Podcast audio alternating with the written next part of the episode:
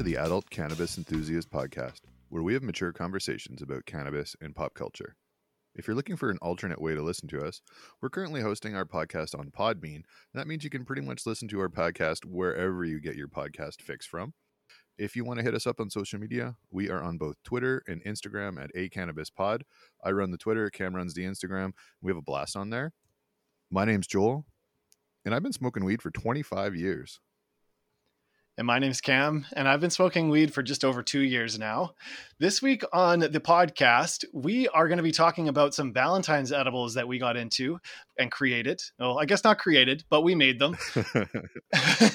we we or I guess Joel actually found these recipes on uh, newsgreenflower.com and uh, it looks like they have some cool content on there. Um, these recipes are pretty cool. What we're making this week are these red velvet whoopie pies and some uh, chocolate covered um, strawberries. For me i kind of had to pivot. I couldn't find strawberries but yeah anyways we're really excited to talk about that the reason why we kind of chose to do that this week is because I've been getting a lot of uh, people talking about uh, they that they uh, like our edibles episodes and stuff, and we haven't really done one since our our reunion.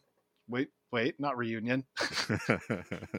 we haven't really done one since our anniversary. So I figured, like, what the hell? It's Valentine's Day. We might as well uh, try and uh, drum up some Valentine's Day edibles kind of thing. Yeah, I think that was a really good idea, honestly. The, the timing is good. Valentine's Day is a time when you have treats and candy. You do something nice for the people that you care about, uh, make it an infused edible with a Valentine's theme seems kind of appropriate. So uh, I I don't think it took much twisting of our rubber arms to uh, to a make edibles and b do one up uh, for the people that we care about. So I think the timing was good to to fit this one in, and uh, I'm, I'm stoked to to share this with everybody. I think in the spirit of our podcast and trying to you know emulate the experience of the cannabis consumer, what I did was plugged in Valentine's infused edibles or infused cannabis edibles into Google. And this came up in, I want to say the top 10. It wasn't like the top hit or anything like that. I did a bit of sleuthing and in recon to try to figure out what might be most appropriate. And when we started having a conversation about what we might wanted to do, uh, this recipe site that we went to had about four different options, right? And, and we just thought that would be a good way to kind of narrow it down to, to something that we could actually put together ourselves because we didn't want to get too fancy. Yeah. Well, I had a quick poke around on that website that you found as well, and there actually seems to be some good content on there. I may have to poke around on there a little bit more. They've got lots of content on edibles and stuff, and it looks like they even offer some like courses for edibles. So, oh, nice. um, yeah, kind of cool. But before we get into our the the meat of the episode, uh, even though I guess they're both desserts, what has been on your rolling tray this week, my friend? What is on my rolling tray this week? Well, uh, a lot of the familiar favorites that we've been talking about recently. So uh, the the folks from Redecan have been making a regular appearance in my rotation, and in fact, we will be having a look at Charlee's from Redecan at the end of our show today in our review segment. So uh, we'll talk about that there. But I did have a shelter market order show up with a couple of new and exciting treats that I haven't had the chance to get my hands on yet. And I'm really stoked because I expect that these will be on the review table in the future. And I know that you got your hands on the same ones, right? I certainly did. Uh, we picked up the Planet of the Grapes, Canucks cookies, and OG Kush. Yeah, and the OG Kush from Willowweed is notable because it's outdoor grown, right? I didn't even know it was outdoor grown. That's yeah, and uh, like it, it actually looked like it was grown well. You know, not to say that outdoor weed can't be grown well, but uh, just when it's compared to to indoor weed, like normally there's uh, something that gets lost. I don't know. I'll I'll I'll just say that indoor weed has a reputation.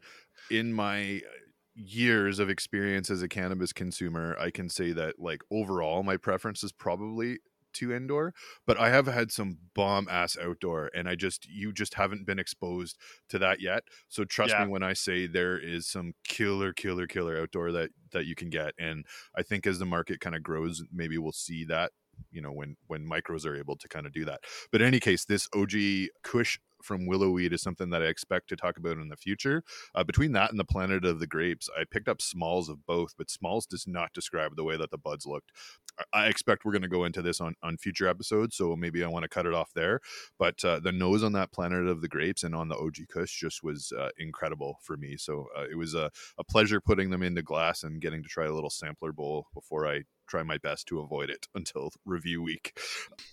I did want to do a bit of a follow up uh, in our medical episode last week. I, I, had some not unkind things, but I think I was calling into question about uh, CanMart and whether uh, an order that I had put in from them that uh, I still don't have, and we're approaching three weeks now, was their fault or Canada Post. It turns out it's definitely Canada Post's fault. Uh, it popped a scan on Monday in Montreal, and nothing since. So uh, we'll, we'll see what happens with my now 21 day old uh, order from CanMart with which consists of a bunch of Flourish products and uh, a double order of Orange Bud.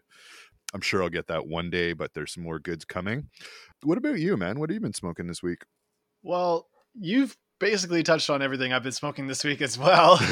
um, touching on the the shelter order and Redecan products. Um, a few weeks ago, I got a big Redecan order. On previous episodes, I've talked about this. I've got some Cold Creek Kush, some Charlee's Angel, which we're talking about in our review segment today, as well as some Blueberry OG. I'm still going strong on those. I'm really happy with these products. I've got a decent stock of them left because I I ordered quite the uh, the the amount when I made my order to so I could fit that uh, two hundred dollar minimum um, order amount for free shipping from Redecan. But yeah, other than that, uh, um, outside of weed, one thing I wanted to mention was I picked up some of those Canadian lumber uh, rolling papers. Oh yeah. I've yeah, yeah, I've seen these be um, like uh, advertised online. I've seen them. Um, other other people in the cannabis uh, community they they do seem to really like these papers. A lot of people that I follow on Instagram regularly smoke these papers, and I hadn't really seen them myself before. But I was at a shop I think last week actually, and I I just noticed that they had them, so I grabbed a deck because I was curious about the quality. And um, I've only rolled up one joint right now. Well, I've only rolled up one joint of this so far because uh, in Kamloops, the last week it's been like minus 10 to minus 20. So I haven't been outside smoking that much. But uh, the one that I did uh, spin up, um, it had a, a, quite pleasant, like sweet taste to it. Uh, it burned fairly nicely. Uh, I did get a bit of canoeing, but I think that was a, an operator error more so than the, the product itself. I think that I just spun my doobie up a little bit too tight. But I'm looking forward to checking those out uh, some more and, and, getting some more experience with them. The the company itself, I looked into them a little bit uh, because it's a Canadian company. I was hoping that they were going to be manufactured uh, domestically, but they're not. They're manufactured in China, which is totally fine. I'm, I'm not like it's not a slight at all but uh, I was I was hoping that they're going to be done domestically. But anyways, they do seem to be like a good company who uh, who likes to um, source things sustainably and ethically. So I'd recommend checking these out if you haven't seen them before. Um, outside of that, though, I, that's all I really have to touch on for the rolling for the rolling trade this week. I don't really got much else. Well, I have a couple of follow ups for you on that. Sure. On the Redecan side of things, how's that blueberry? It's really nice, actually. Yeah. It's it's only fifteen point nine percent THC, and I know we we always say the THC doesn't it's not it's not the only metric to use mm-hmm. um, for potency, but uh, this thing hits hard for like 15%. When I first picked it up, I I went to that for like a first bowl of the day, and for like an hour, I was kind of like starstruck, just like holy crap like i was not expecting this to to kick me so hard but i really like the blueberry the quality of it's pretty great it was um, packaged in august but uh, the buds were still quite fresh they had uh, reasonable humidity and um, yeah, I, I, no complaints really. I guess that's to sum it up. No complaints.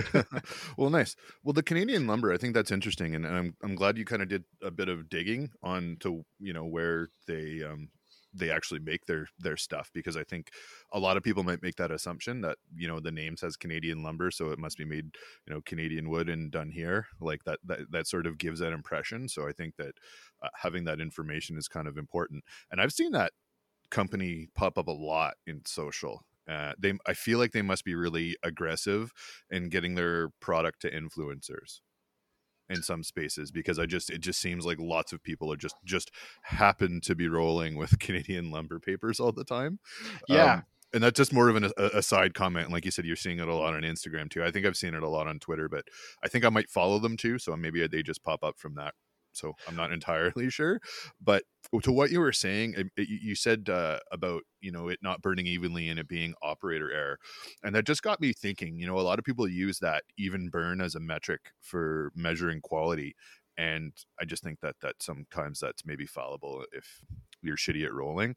But then at, yeah. at the same point, the people who are probably using that even burn as a metric are probably pretty stellar joint rollers. So um, I just think it's a challenge. But the one thing, and I don't know if you, if you have an experience with this, and I'm sorry if we're going on a weird tangent here, but have you ever tried using those like pre-rolled cones? I haven't. I, haven't. I've, I've never I've used never had one. cones, and I've seen people use them a lot, and I'm just like, maybe it must be easier to load up than like spinning up a dube. And I don't roll joints enough for it to be like significant. So it's never really kind of appealed to me, like using that or a rolling machine or a cigarette machine, especially now with the pasta filters. I think I've got like I've got it down now, but yeah. it just I don't know, like. Uh, it, it's hard for me to see that being like a an enjoyable process or like a, a way to get a clean burn. So I guess ultimately what I'm saying is, is I feel like that that metric of um, an even burn is is flawed to a degree depending on who is uh, using it. Yeah, I think so as well. I would hope the people who are who are promoting the even burn um, as like a uh, like a bankable attribute. I hope that they've put a bunch of weed through those papers before they can say it's an even burn and it's not like a small sample size or something, you know. But uh, to touch on that point that you made about these being very popular with uh, social media influencers, that is something that came up in my research of that Canadian lumber company too. Actually, oh, right really? on their website, they have a like a sign up area that's like if you're doing a promotion or if you're looking to do a giveaway or something like that, please contact us. We'd be happy to like help you out, kind of thing. So mm. I think that um, they do have a pretty aggressive promotional i don't know department i guess i don't know well i mean i guess i guess that's good in a sense because i don't, I don't yeah. mean to to like you know attach that negative influencer connotation because for me it's just i don't know for me like i struggle with the idea that it's become a thing to like wave your hand up and ask for free shit all the time like yeah. that just that that as a as a virtue seems really weird to me but at the same time from the company's perspective i can see how that's beneficial right you get your name out in the community and, and you're you're accessible and people want you to be there so yeah i don't know really where i fall on this now but it's it's interesting to see that they're actively promoting that yeah, well, it's it's definitely a great tool for them for for advertisement and stuff, right? And and obviously for for people who are who are trying to become like a, an influencer like as like a side hustle or something like that you know getting those products are are a good tool as well so um, i'm i'm not really sure where i fall on it either um, because yeah I, I have the same kind of thoughts as you about about uh, it being a little bit weird to like like you said put up your hand and ask for free shit well it seems like I, I, think maybe the the block that I have is that the free shit that people are normally asking for, they usually give away, right? And yeah. I think I think that's it, right? You get eyeballs from from giveaways, but I'm like, how does that help anybody if it's all about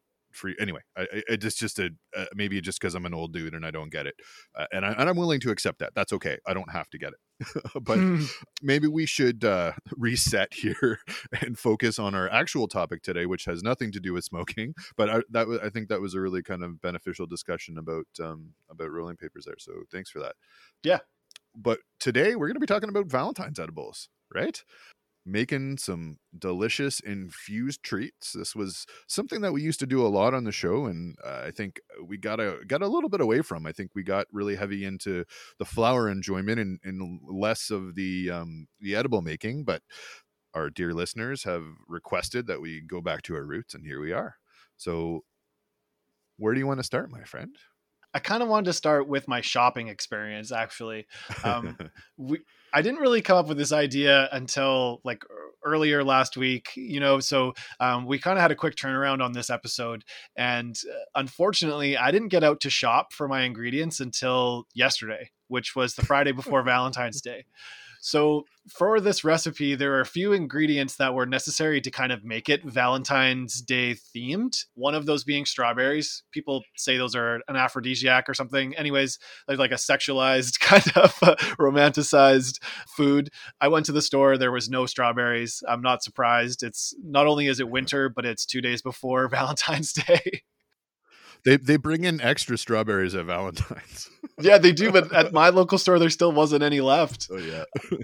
and uh, the other ingredient that I was missing was red food coloring for this uh, for this uh, red velvet whoopie pie. I went to the to the, the aisle with all the baked good or baking goods and stuff in it, and uh, went right up to the area where there was um, frosting and and dyes and stuff like that. And there was a noticeable hole where all the red dye was. Wow. So I was kind of like, yeah, fuck. And then I was looking at the the other options and I made a pivot for green because I was like, hey, if I can't make it red, I might as well make it weed colored. So let's go with green. and um, you, you were able to get green? spoiler alert, these are brown. well, the recipe for the whoopie pies calls for cocoa uh, cocoa powder and stuff too, right? So the the batter when I was making it was quite dark brown. It had brown sugar in it as well. So, without getting too far ahead of myself here, uh, the green food coloring did absolutely nothing to change the color. Yeah, dude, I had to dump. I had to dump like a whole bottle of the red in there. Really, it says to use like a teaspoon. you I don't know. We have lots of food coloring in our house because we have a small child, and one thing you can do with a small child is foot, put food coloring in the sink with water, and they have a lot of fun with that. Oh, fair enough. Yeah. So I, it wasn't a problem for me to pull out some red food coloring, but we had to use like the whole fucking thing to get it red because it was so brown from the cocoa powder. so I had. I'm really experience. not surprised. Yeah. yeah, I'm not surprised that it took a lot. I wasn't willing to just dump the whole bottle it's kind of why I was asking if it turned green or not because I was like, really? I'd be impressed. well, you know the the photo from this website has the most beautiful whoopie pies. They are such a nice shade of red like it actually looks like a red velvet cake kind of uh, consistency consistency to it but i doubt that they would have got that color from a teaspoon of red food food dye in this because hmm. uh, like you said it was quite brown and you your experience yourself you said you had to use a significant amount. But anyways my shopping experience didn't really go the way i wanted. The uh, i was able to make some substitutes for the strawberries that uh, were agreeable for myself and my partner luckily my partner doesn't like strawberries that much anyway so what i went with was uh, one of her favorite berries which are blueberries and they were a great substitute for this as well i had some of them last night and and it worked out well as well as i made some bananas as well yeah yes. chocolate covered blueberries and bananas it worked out well i saw and when you showed me like a picture of what you had made I was immediately frustrated that I didn't think to make the Bluth bananas from Arrested Development with my infused chocolate. I didn't either, though. I, I just thought of chocolate covered bananas, and I didn't even think of the Bluth's bananas either. Oh, it's such a missed opportunity, but it's okay. It's, uh, yeah, it really I'll, is. I'll do it again in the future. yeah, for sure. Well, um, I think now that uh, I'm I'm done with my little side story about my shopping experience, uh, do you think we should get into the prep? Like, well, wait, the... wait, wait. Can I tell? Oh. The, can I tell my shopping experience story? please do, please do. Yes. So, it, mine's not actually as interesting as yours because uh, my COVID paranoia means that we typically don't go into stores. We do our grocery shopping online, and then we go and pick it up from the grocery store, and they drop it in your trunk and all that kind of stuff we got a phone call the morning of to pick our stuff up, which was also yesterday. And uh, they told us that they didn't have the strawberries in the size that we want. And we had to get like a two pound uh, thing of strawberries in order to be able to do it. So that's what we went with. And still got the managed to get the strawberries though. Um, so I wish I'd have known because I could have hooked you up.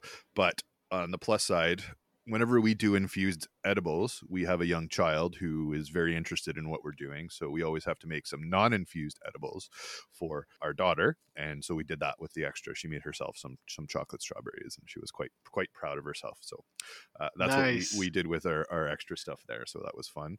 But other than that, no, we didn't really have any problems. Uh, we didn't have to do any substituting with the ingredients necessarily, uh, except the buttermilk. We just like you, you can um, make your buttermilk with plain milk, and that's what we did instead. Okay, I just bought it because yeah. we we normally go through buttermilk here anyway. We've got a couple people in our house that that like to bake and and use buttermilk for various things. So I just got a one liter jug of it kind of thing. Dairy is a very rare occurrence in our household, so that's that's why uh, we went Fair with, enough. went with the standard stuff and and uh, adjusted it. But it all worked out really well, and uh, yeah, I think it was pretty good. So yeah, I think if you want to get into the prep, we can. I don't know that I have anything more of interest to say other than than the uh, the strawberries. But uh, it turns out that we're not big necessarily big fans of the strawberries either. And uh, No? I, I wonder if that has more to do with the preparation process than um, than that because we deviated from like the directions because well i mean let's be honest the, the di- directions for the chocolate covered strawberries are um, minimal from this website. Very very minimal. Yeah well um just to, to t- kind of touch on something that you had you had mentioned there um you had said that uh you like to well generally when you're making edibles you make something that's not infused for your for your daughter but that's kind of a realization that i've come to recently as well because i have i live with roommates who have a who have a baby as well the mother's still nursing so we always make these like we made gingerbread before we've made these uh, chocolate covered things today these whoopie pies we made that pot pie previously you know but uh unfortunately one of my roommates can't have it because she's still nursing their child so i kind of felt bad the last couple times we've made edibles and uh, i think the next time we do it i have to make sure that i'm making treats for everybody as well well it's very kind of you my friend yeah, I know. Well, well, I think last night, um, it everything looked so good, like when the chocolate was all done. So yeah. I, I think that there was a little bit of uh, um, missing out that was had. some fomo yeah, a little bit. I felt bad. Anyways, um, to get into the prep, what did you do to choose uh, your flower? Like, what what flower did you use and and why? what flower did i use and why that's a pretty lo- loaded question my friend There you go. Yeah. you're, you're me up here. Um, i decided to use gg4 for this. Why did i decide to use gg4 because i have a lot of it and i don't want to smoke it is the the the coles notes version of why i chose the flower that i chose for this activity. In my black friday purchases i picked up a discounted ounce of gg4 from shelter market and i want to say i think after discounts it was like 68 bucks before tax for that ounce or 69 bucks before tax really really inexpensive. Uh, unfortunately i did not enjoy the cannabis at all. Uh, i found it to be unsmokable and the only time i've ever regretted a purchase from shelter market even at that like inexpensive cost it didn't like i wasn't really mad about it because i didn't spend a lot of money but even at a discounted rate it just wasn't something i could enjoy on any level so edibles is, is what it was destined for and these recipes called for a fair amount of infused canna butter or oil and it seemed like a perfect way to use it up for me Yeah, yeah, I definitely did tee you up for that because I knew exactly what you had done. Um, and uh, funnily enough, I did the exact same thing basically, and I have very similar thoughts. As like a kind of side note with the GG4, when I first got my PAX 3, I kind of thought that it just wasn't working because I wasn't getting great vapor output. And it was because of the GG4. I was just putting through this GG4 through the the PAX over and over and over and over and over because I wanted I wanted to smoke my new PAX a lot to kind of like work out the kinks. And uh, I had a ton of that GG4 weed, so I was putting it through a lot, not getting a lot of vapor from it. Like you said, it's it's not great to smoke. So um, it has no vape. flavor it's just it's just Yeah, it's just Doesn't dry. have- it's it's there's dry mids man that's what it is Yeah. So uh, it kind of like led me to almost send in like a, a complaint about my PAX. But once I changed up my flower, there was way more vapor and I was way more happy with it. But I digress. I chose that exact same flower too. and uh, I, I I had to kind of eyeball mine. Um, I had to make a, a cup of infused coconut oil as well as a cup of canna butter. So I used about three grams for for each of those. Um, did you about do the same, or or what did you do for yours? oh no oh no uh i had the can the uh, coconut oil pre-made actually. I'd made some a couple of weeks ago because i wanted to make some uh, bulletproof coffee and some infused fudge. So Okay. i actually had a couple tablespoons left over which was enough for the recipe that we were doing here. So that part of it was already kind of taken care of uh, and i think i used like maybe four grams for three quarters of a cup of coconut oil or something like that Okay, I so it's got a decent potency to it then. Sure. even at the like lower THC amount. Yeah, I mean the GG4 rolled in at like 14.9%, right? So it wasn't yeah. um, super powerful. And then for the canna butter, I actually did it in a I don't know, roundabout way because I didn't look at the recipe to see how much I, I needed to make. And, and, I did this like all in advance. So I was kind of prepping my um my infusion a few days before just so that tomorrow all I had to worry about was um making sure that the the food was ready. Uh, I won't even take credit for the work because my wonderful spouse is the one who did all the baking. She's the pro. uh, that's why it looks relatively nice. Yeah, uh, it looks so, nicer than mine. so I did do the the decarboxylation process early as well. Uh, I used my Ardent Lift, so it makes it really easy to decarb all your cannabis. I did a quarter cup of butter first, and I used uh, four grams for that, and then I did three quarters of a cup of butter, and I put in I want to say nine grams for that. Wow, yours is significantly stronger than mine. well, I don't know what you normally use for your measurements and when you're doing your infusion, but it's typically an eighth to a quarter cup of butter. Yeah, well, but but uh didn't you double that? Basically. Yeah, because I was using double the amount. Double the amount of butter. I thought you just said uh, uh, an eighth of weed for a quarter Oh, for a quarter cup of butter. Yes, ah, sir. I did it for a single cup of butter. I got yes. you there. Okay, I hear you. Well, when I did the math on the potency for these things, these puppies are still like 40 milligrams THC per. Um, huh. around there at least. So if, if yours is like double mine, then yours should be really strong unless I'm a really bad mathematician. I'm not sure because I, I didn't even bother doing the like potency measure out on all of this just because it was spread out over such a wide amount. Okay. And I had leftovers in everything. So like I just it just seemed like an effort and futility to bother doing the potency measurement. Fair enough. Yeah. Plus, given that the strength of the the cannabis that I was infusing with, it was just like, eh, it's not gonna. I'm gonna have to eat a bunch of this to get high anyway. yeah no and that's and that's completely fair. You had mentioned your ardent lift there and on previous episodes you've mentioned it quite a few times but uh, um, in case somebody's listening um, to the show for the first time today and is not well doesn't know what that is can you just explain that real quick? Yeah for sure. We've talked about this a number of times on the show that how it's really important to make sure that you decarboxylate your cannabis before you infuse it in, into something like butter or, or an oil and the reason why we do that is that you want to make sure that the thc is active before you're putting it into something because you're not getting the most out of it. So everyone always says make sure you do your decarbing and lots of people ignore it. Never skip this step because it's going to increase your potency and allow you to get an accurate measurement of what's going into your cannabis.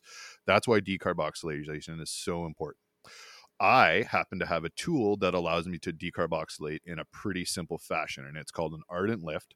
I picked it up via an online order for I think about 250 or 275 bucks a few years back, and I think I can put over an ounce in it at a time to decarb, or at least an ounce. I don't think I've ever tried to do that much in at one time at any point.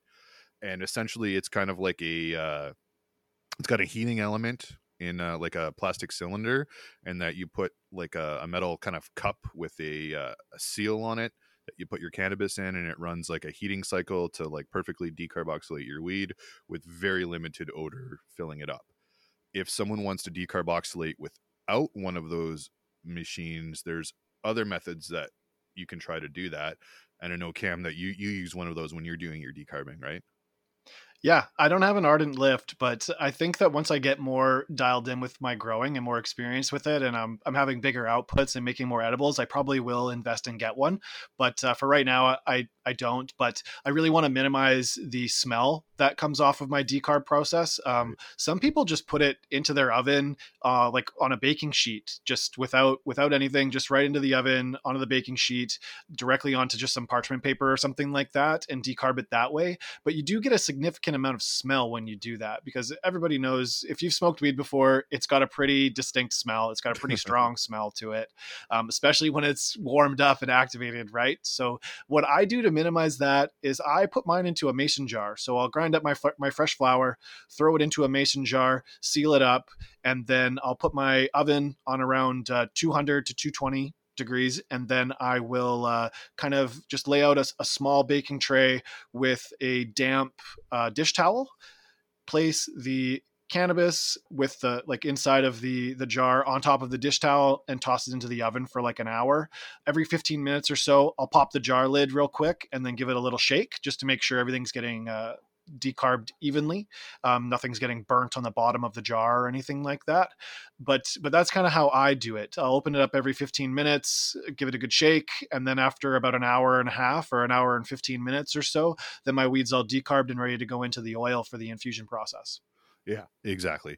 And there, there's a little bit of loss that you get when you do it in that method versus using something like the Ardent because you're getting a consistent heat cycle when you're doing that. When you're using an oven, right, it cycles on and off at points when it hits temperatures. And if you're like opening it to take it out and stuff like that, it it limits the ability to decarb to a certain extent. So that there are there are additional benefits other than the odor i think to using something like an ardent but it's yeah. not an economical solution for kind of like the average consumer.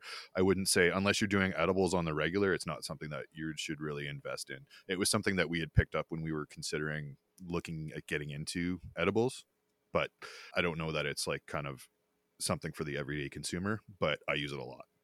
Okay yeah, well, and I, I, think that that's basically well, that's a really good summary of the Ardent Lift. I think that it's a really useful tool, a very convenient tool, but not maybe not necessary for everybody. I think that uh, most people will have a mason jar hanging around their house as yes. well as a dish towel and an oven and a baking tray. So my uh, my method is is a, a, a great way to to get the same kind of effect. But like Joel said, you you may lose a little bit with it as well. But I've had great success with it. I've basically done that with all the edibles that I've made in my short cannabis career. But uh, yeah, and then from there, I, I just go straight into infusion. I use the exact same mason jar basically that I use from decarbing, other than uh, uh, I'll just chuck in the coconut oil or whatever kind of oil or butter that I'm using to infuse. I did something a little bit different with my infusion this time though, and it worked out well. I kind of wanted to report back on it because I, I kind of tipped you off that I was going to try it the other day. But anyways, right. yeah. So, so normally, how did it go? It went really well. so with uh, with my infusion, what I do is I just I turn on my crock pot. I put in a, a bit of uh, water at the bottom, um, three or four inches at the bottom. I'll turn it on, leave it for an hour or two so that it gets up to a decent temperature. I like it to be around 200 degrees. Then I place my my mason jar with the oil and the cannabis inside of it into said crock pot and leave it for about four hours or so so that it can infuse into the oil. What I used to do is just put the the cannabis right into the oil and then once it was infused, I would strain it out using a cheesecloth before. I would strain out the the plant matter using a cheesecloth. But what I wanted to try this time was using a tea bag because the the cleaning process for cleaning out the the cheesecloth was really starting to annoy me. Um, the the bud really finds its way into every little crevice of the cheesecloth, and you basically can't use it for anything else but weed after. So I was looking to kind of minimize that, and uh, so I threw my ground up buds into a tea bag, and then threw that tea bag into my butter and oil, and uh, man, it, it was a really easy cleanup. And uh, as far as I could tell last night, there was still good infusion because my my edibles were definitely THC infused. so you felt effects is what you're saying. I felt effects. exactly. Yeah. But uh, I, I'm going to be doing that going forward now. Um, just using a paper tea bag, throwing the buds in there and then infusing the oil that way, because I found that it really uh, minimized the cleanup. And uh, yeah, that's, I, I felt that it, it worked really well. I may have to give that a try. Uh, now that you've actually tried it, I'm skeptical though. Not not doubting your experience at all, and I and I can appreciate the level of cleanup improvement, but I'm I'm skeptical about how it impacts infusion. But I would like to try it for myself and see. So yeah, you've got you've got the ball rolling for that. But I, I definitely did not try that for this one. I went with the uh, the mason jar method as well. So I did the same thing: throw a few inches of water in a crock pot. I've done this a few times, so I have a kind of a uh, a system down for it. So I usually run the crock pot on high for about an hour and a half uh, before I put my uh, mason jar in it. Uh, I leave it on high for about 45 minutes and then I run it on low for about two hours and 15 minutes. And then once uh, once that's done, I take it out and then I run it through a cheesecloth and a strainer before I'm finished. So I don't mind the cheesecloth process so bad, but I do recognize that it's wasteful. So um, Yeah. yeah, I don't I don't use my cheesecloth for anything else after I've used it. I try to use as little as as possible, but it's uh, garbage bound once I've squished out everything that I can from it. Yeah. I do like this method for making canna butter a lot better than the old way that I used to do it by using water in it on the pot. Um, this mason jar method just takes all the the uh, cooling aspect of it, so you can use your butter right away. So I like that. Uh, I don't find the cleanup too bad. I mean, like just the quick squish, and then I can toss it out. Like I've done this a few times, so I find that I've just kind of got a system down where I have everything where I need it, and it's like boom, boom, boom, and then it's done. So cleanup isn't too too bad. Same thing. I find doing it with oil a little bit different though. I kind of like prefer the the pot method over the mason jar when doing like coconut oil and stuff like that. Really? Okay. Uh, I, I don't know. You got to pay more attention to it. I mean, it's nice to have that whole like set it and forget it aspect of it when you do the mason jar method, but I don't know. There's something about about having my hand on a pot too. So I, I kind of like being able to to have my hands there. So I mean, Okay. there's different ways, but this this I found it it all worked out really kind of flawlessly. The uh, the coconut oil I'd done a couple weeks ago, so that was no big deal. The um the butter itself kind of rolled simply, but I had to do it in, in two stages because I didn't realize how much I needed for the uh, the whoopie pies. But Right. overall, it was kind of a good process. But um, yeah, pretty Nice. simple, straightforward. There's there's actually another step that you can do before all of this that a listener had recommended to me on on Instagram actually. I didn't get to try it this time, but I did read up about it and I probably will be doing it going forward, especially after the results of my edibles that I made uh, today and yesterday. So I had an Instagram uh, follower uh, reach out and say like, "Hey, if you're if you're doing uh, edibles, what um, this one chef, Chef Jeff, the 420 chef, what he recommends doing is washing and blanching your bud before you grind, uh, before you actually infuse it. And what this does is takes Oh. out a lot of the excess chlorophyll and um, any kind of uh, like insecticides or anything like that that could be on your bud, and it really removes the green taste, uh, was- supposedly. I was just gonna say I've heard of that. People doing that to take the weed taste out of it before. Exactly, right? And and I I think I'm going to try it next time. I'm going to give it a go. I didn't have time to do it this time because I was on a quick turnaround, but You have to do. It takes a couple days though, right? Like to do Exactly, The, to yeah. do the wa- I mean, obviously not the blanching, but the wash of it itself takes a bit.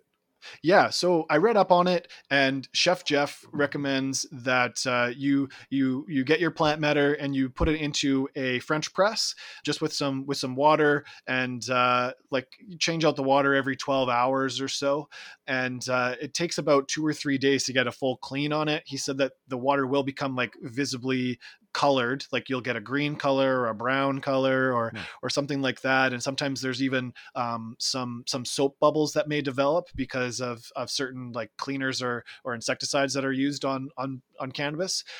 After doing that soak for two or three days he suggests you boil it and then throw it into some ice water for a quick blanch as well before you start your infusion process apparently it doesn't really affect the the trichomes on the plants because uh, they they tend to just want to stick to the plant. The water doesn't necessarily like agitate them enough to break them off.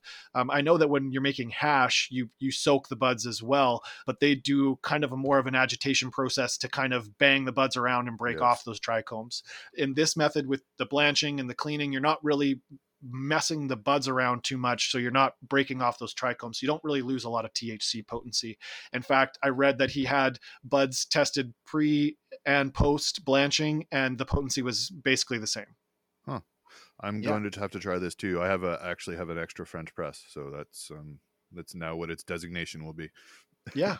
I, I haven't tried it myself but I, I think it's really intriguing. It's something to definitely try out especially because I, I have to say after making these this whoopie pie and this uh, chocolate infusion both of them had a significant amount of green taste for me. I haven't tried my whoopie pies yet like the finished product but um, i was regularly dipping in my finger into the batter and into the uh, the cream cheese icing to taste it and it tasted quite grainy. so I yeah, that's a definite big note that I have about these, these recipes, especially the cream cheese icing. It is very weedy. It's very, very weedy. Yeah. So I think we, I think that's enough to get into the prep process. For I kind of wanted to start with the chocolate covered uh, stuff first. Sure. What were your first impressions of the finished product? Finished product were pretty good. We we kind of made them fancy. We melted some white chocolate too after to drizzle over the top to make them look nice for photos and all that kind of stuff.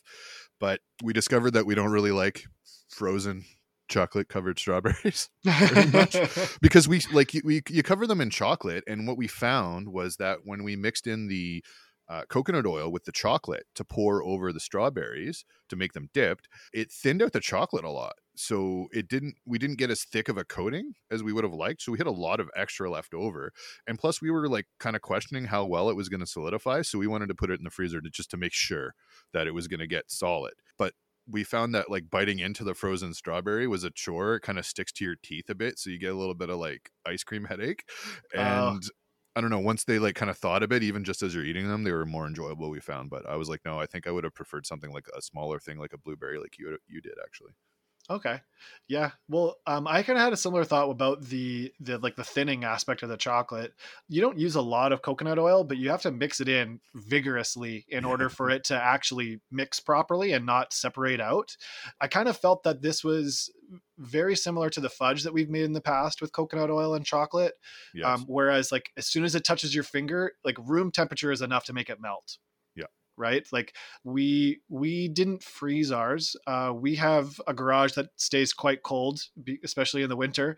So we kind of just put the the tray into the garage to let it set and and cool and solidify. And it did solidify quite nicely in the garage. But once we brought it back into the house, I I threw a bunch of the blueberries into a little bowl, and after like not even a minute, they were starting to melt in the bowl. So Oh.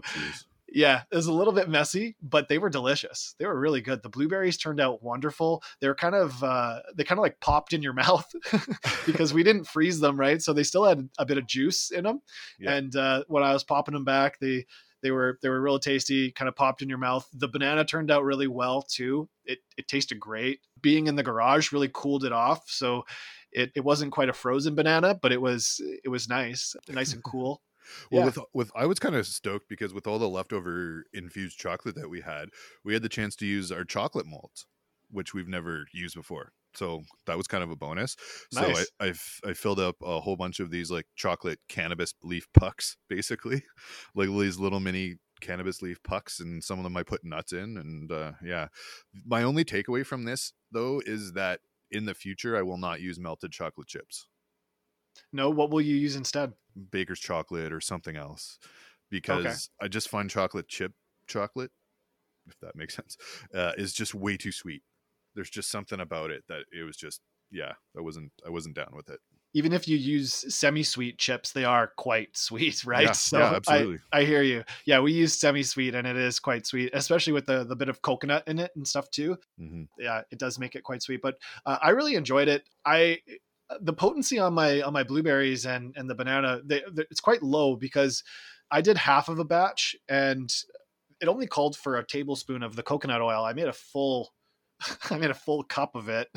So I had tons of coconut oil left over, but the potency wasn't very big on them. Um, I'd say between the the half banana that I had last night and a half handful of blueberries, I was probably sitting anywhere between like 10 to 15, maybe maybe 20 on the high side of milligrams of THC between all that.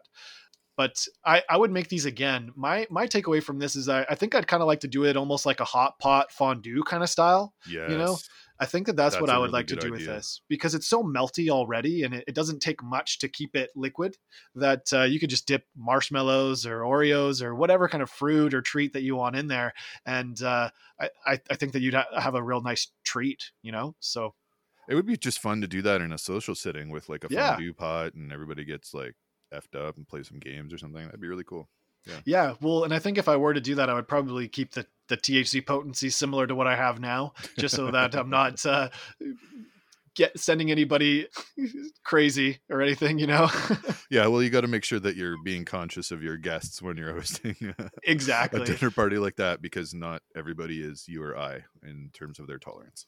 Exactly. The other takeaway I had from this is uh, my partner Haley really enjoyed them. Actually, the little blueberries. She said it kind of reminded her of those Brookside chocolates, and oh. uh, it was it was kind of like a cool substitute for that because she really enjoys those. We got a big bag of them at Christmas time, and between her and I, we devoured them in like a day and a half. Um, so it's hard. Like, it's hard to keep your hands out of those, though. I know what you mean. Right? Yeah, it is. But yeah, I overall, yeah, I think that I would make these again. A few little tweaks, and maybe maybe a little bit of a hot pot style instead of a uh, like chocolate covered and, fruit or something. You know. And in terms of it being something accessible for a new cannabis consumer, like all you have to do is infuse a bit of coconut oil and then mix it with some warmed up chocolate and like a double boiler if you want. Like it's really not a complicated really process. It's so it's really straightforward. If you want to dip your toe into trying something out for edibles, this is a way that you can do it. Um, and you know, dipping chocolate covered strawberries seems to fit the Valentine's Day theme, something that someone might do with their partner. So, you know, why not have a little fun together? Yeah, exactly. We're going to be devouring these blueberries and uh, bananas on Valentine's Day all day. I know that. Moving into the whoopie pies. I had a, a bit of uh, trouble making these this morning, I must say. Did you? yeah, I'm not. I'm not a great baker. I'm not very experienced, but I wanted to do this myself because uh, I, I think it would make for a good story. But uh, I applaud your efforts, my friend. Thank you. Thank you very much. Um, my partner was definitely looking over my shoulder most of the time when I was making these. And uh, depending on her, judged. Yeah, I was definitely getting judged. Um, depending on on her her comments or, or even the look on her face, I could tell if I was on the right track with something or not. That's good though. Yeah, you had like a bit of a gu- bit of guidance and yeah, exactly. Yeah, exactly. For these whoopie pies, uh, I mean, you you start off making a you start off making them similar to like a cookie by getting the butter uh, whipped up with with all of your sugar and then adding your wet and dry ingredients. Uh, I'm not very skilled with a mixer, so I was making a fucking mess in the kitchen today. And when I was making the cream cheese icing, I kind of like got my hand off the bowl and my little spatula that I was using kind of got like caught in the mixer. So there was uh, some cream cheese icing that went flying across my kitchen that I had to clean up off the floor and off of the off of the counters and stuff. And that happened with the batter as well. I, halfway through the batter, I didn't even think it was going to work. I couldn't get the, the, the sugar to to melt properly and and like to get rid of that kind of granular feeling or texture, you know. Right. So I was having issues with that, but ultimately once I started adding the the wet ingredients and like the the flour and stuff like that, the batter did take shape and it made me a lot more optimistic for the outcome it was pretty easy to make overall. I just if you're a skilled baker, you could probably knock this out in like 30 to 40 minutes. But for me, it took me an hour and a half. yeah, I, I left this to my spouse to create because I'm not as brave as you. I feel like I have less patience generally than you. So it just seemed like the natural thing. And at the same time, I don't know that my wife would let me fuck up her kitchen. Uh, so yeah, so uh, she have to use it like a, a, nice mixer of hers or something like that. yeah, so she did everything. So she didn't have really much of a problem with like the mixing and getting it together. The whoopie pies themselves, like she had never actually heard of a whoopie pie before, and I'd heard of them, but I don't think I've ever had one before. So this was kind of like a new experience for us in a general sense. But I mean, it's just like essentially two like little cake patties with icing in between it. Yeah, right? exactly.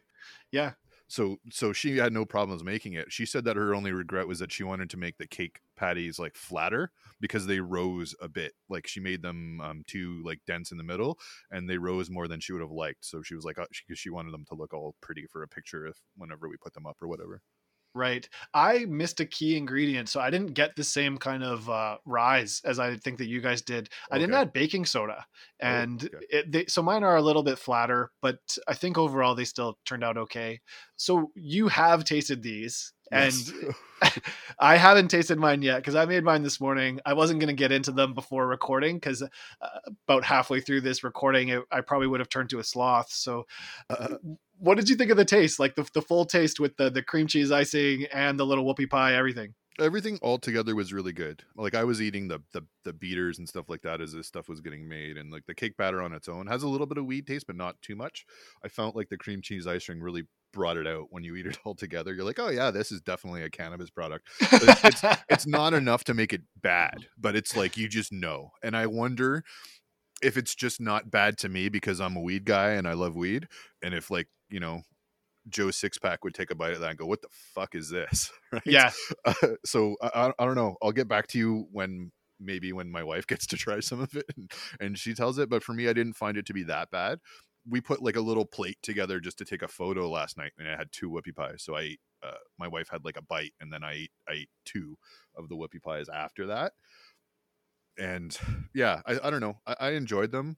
The recipe I find is is quite large and a half recipe would totally be sufficient. So I have like a preponderance of whoopie pie and icing right now, uh, and I made the prudent decision not to prepare them all in advance because that just seems wrong.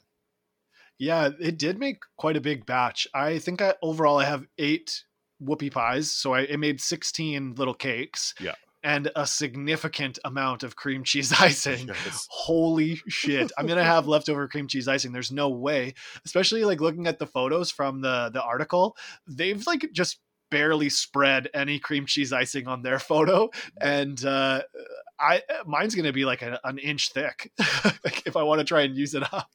Not gonna lie, I may have had one before we started recording, and it may have been an inch and a half.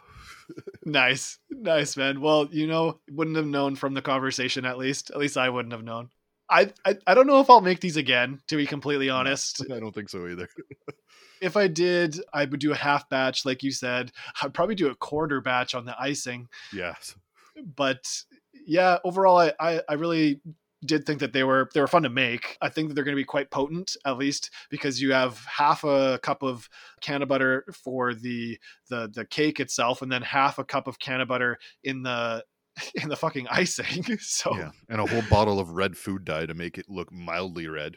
yeah, yeah. I don't know if I'll make them again, but I'm excited to try them out uh, later tonight and tomorrow as well. So I'll definitely I'll report yeah. back on on next week. For the next week, I'm going to be eating these fucking things. yeah. Well, I may drop off a couple to my friends around town for Valentine's Day tomorrow if if I do find that they uh, like taste pretty good, you know, and and they don't completely zonk me tonight. So I may try to just get rid of them via that. yeah, that's smart. Yeah. Um, overall, I had a ton of fun doing more edibles, man. And even doing that little bit of research on that Chef Jeff stuff uh, made me excited to try out my next batch of edibles to try and remove that green taste. Thank you for the listeners for suggesting we do this because I often just kind of forget about creating edibles um, probably because i i'm a bit lazy sometimes. And it's it's a lot of effort to make edibles um, on occasion. So but no, i think it was, it's something it that we're nice to come again. back to that. And, and and like you said for sure. I, I, would love to revisit this again. I think next time i'd like to maybe like maybe lean towards the savory side rather than the sweets because i'm yeah. I'm more of a savory guy i think in general and we've done a lot of sweets i think lately. I know you did some for the the Christmas episode, you did that chicken pot pot pie, and we did that stuffing. But maybe for the next round, we'll do it. But maybe it's something that we'll keep more on top of mind in the future, and not take so long to come back to a, another uh, easy edible recipes.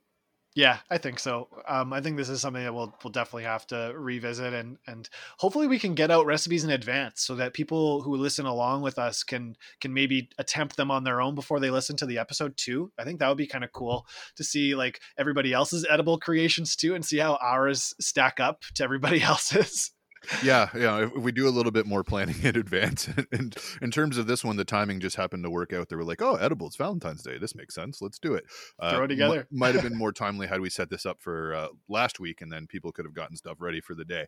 But yeah, lesson learned i did throw the the link up on the twitter account before we recorded um, so if you had a chance to look at that previously if not you can go back there and uh, check that out to find uh, access to these recipes but yeah, I think that's a good spot to roll into our review segment.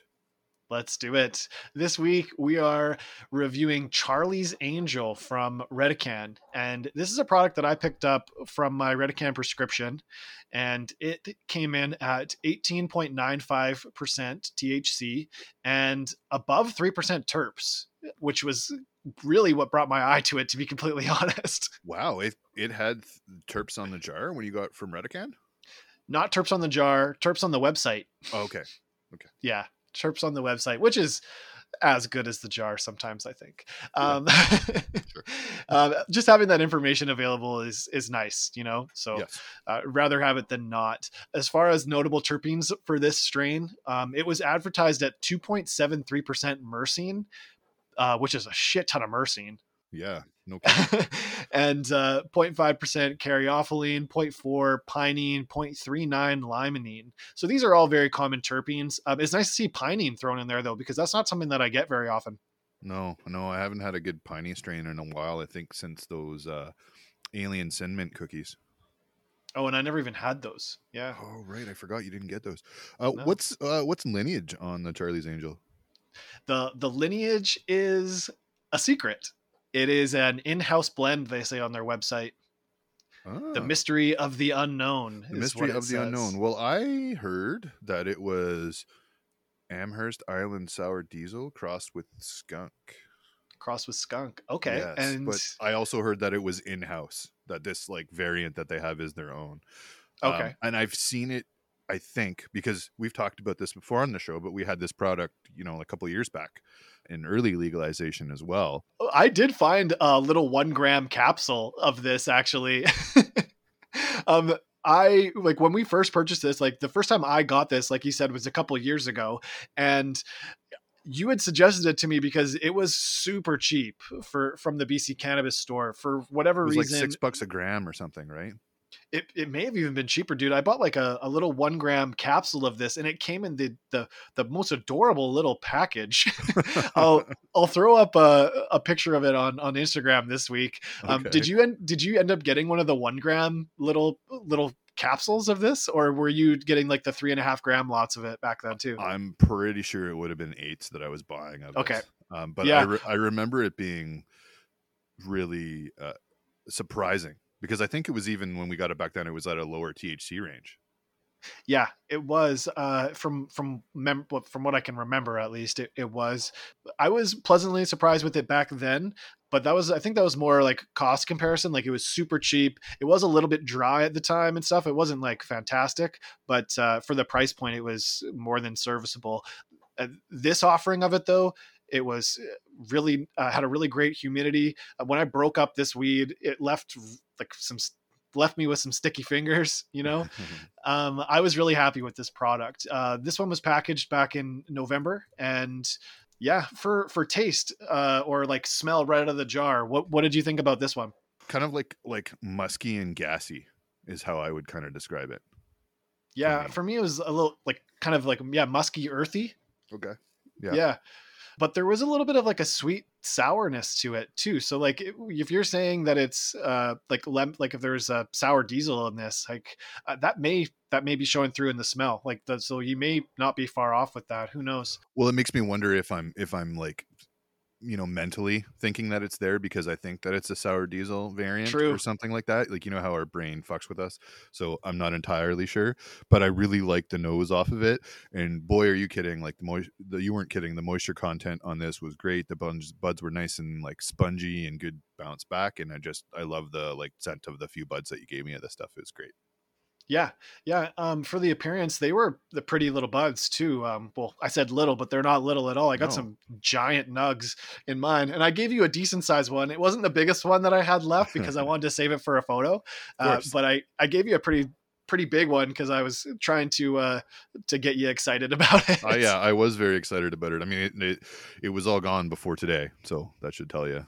Wonderful. I um I've kind of found that a lot of the Redecan buds look really similar. Have you found the same? Like they're kind of like across the board, this dark green with like amber pistils. Almost Yes. all of them look very similarly. and it, it almost like matches their branding with like the black and the dark green. Yeah, You yeah, know what it's kind mean? of crazy. it's like very, I- I wonder if there's like a bit of the the terroir uh, kind of effect happening there you know with with them just growing that. Maybe maybe there's something to do with the uh, ecology or whatever or the environment that they're growing it in that's that's pr- uh, producing these kind of buds. Because i even find that a lot of the smells the scents off of a lot of their products are kind of similar as well. So um, it'd be it, i'd be interested to, to kind of find that out. The effects on this one it's marketed as a hybrid that's indica dominant and i would say that the effects kind of line up with that from my personal experience yes, this is uh one hundred percent a um into couch as uh, the old terminology says. It very much the, that classic couch locky kind of sit down, you know slap your head around a little bit and and melt into the couch type thing is is where i fit this one so i would kind of like borderline between like relaxation and super stoned in terms of the categorization for me that's what I was thinking as well, because it it definitely kills any kind of motivation that you may have. This is not a uh, productive uh, strain. no, no, not at all. It's got a very strong high to it, like you've mentioned. It's gonna sit your ass down. It is something that I can get back up from, but I'm not in a hurry. That's for sure. And uh, I think that there's a little bit of euphoria there too. But um, I really enjoyed this strain. I have it in the early evenings kind of thing when I'm prepping for playing some video games with my spouse or getting settled in to watch a movie kind of thing. Yeah, that's kind of in the area for it for me.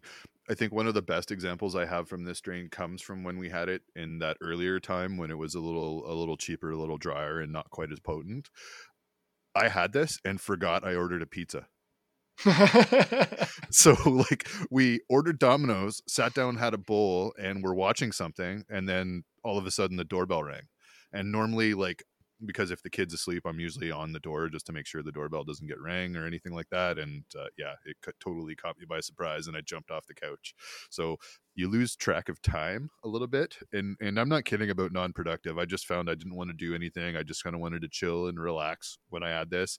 Uh, so it didn't get the coffee and cannabis test that I normally run things through because it just wasn't compatible in my that mind. may send you haywire yeah yeah i know it just uh, you know a it would just be an internal conflicted war within me and uh, i wasn't prepared for that today no no we don't want wars on saturday mornings they're best no. avoided um, i completely agree this slows shit down so i'm not surprised you lose track of time on it I I'm definitely going to be buying this strain again. I have a prescription with Redecan. This strain is available at retail, I believe. We've purchased it through retail before. It's not something that I see regularly from them on the retail market. I definitely do see the Wappa and the Cold Creek Kush more well it's more common at least when i've when i've been shopping.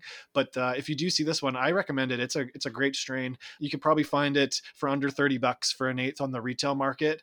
I picked this one up i picked up 15 grams of it for $90 with my prescription. That worked out to $6 a gram on the nose. And honestly if at that price point uh, this goes up against like anything at that price point guaranteed in my opinion. Like i would put this up with anything above uh sorry anything at that six dollar to eight dollar price point like this is going to be uh, at the top of like the tier list in my opinion or or near it. I know i i, I have, i'm quite biased because i do have an affinity for redecan products just because of the quality and the cost but uh i mean so yeah, maybe take my word for what it's worth. I don't know. But, I don't know. Uh, I don't. I don't think you're necessarily that far off. I think when you're looking at the low cat- cost category, you're looking at two producers. You're looking at Pure Sunfarms and you're looking at Redecan, and there's a bit of a bump in quality when you go to Redecan at that level. So you you might pay like maybe a buck or two more, but you will see a difference in terms of the experience that you're going to get from the product. I think overall. Yes, exactly. I, I couldn't agree more with that. So, yeah, I guess we've kind of touched on it. Uh, for use value, this would be a super stoned relaxation kind of one. Maybe mood uplifting, but I mean, yeah, I you're, you're going to be sucked into the, sunk into the couch too. So, it's not one that you can have an uplifted mood and then go go for a bike ride or go gardening or something with, right? yeah. So, yeah. Anyways, um, Charlee's Angel from Redecan, it is a buy in my opinion. Two thumbs up for for uh, medical patients out there, I honestly can't recommend the the Redecan platform enough for for uh, cost effective buds uh, that have a a great quality consistency to them. But that wraps it up. Thanks everybody for listening to this Valentine's Edibles episode and for listening to me drone on about how much I love Redecan. if you want to check us out on social media, again, we are at a cannabis pod on both Twitter and Instagram, and you can basically listen to us whenever, uh, wherever podcasts are found. Thanks for tuning in this week. We always appreciate it. Take care, everybody. Cheers, everybody. We'll see you next week.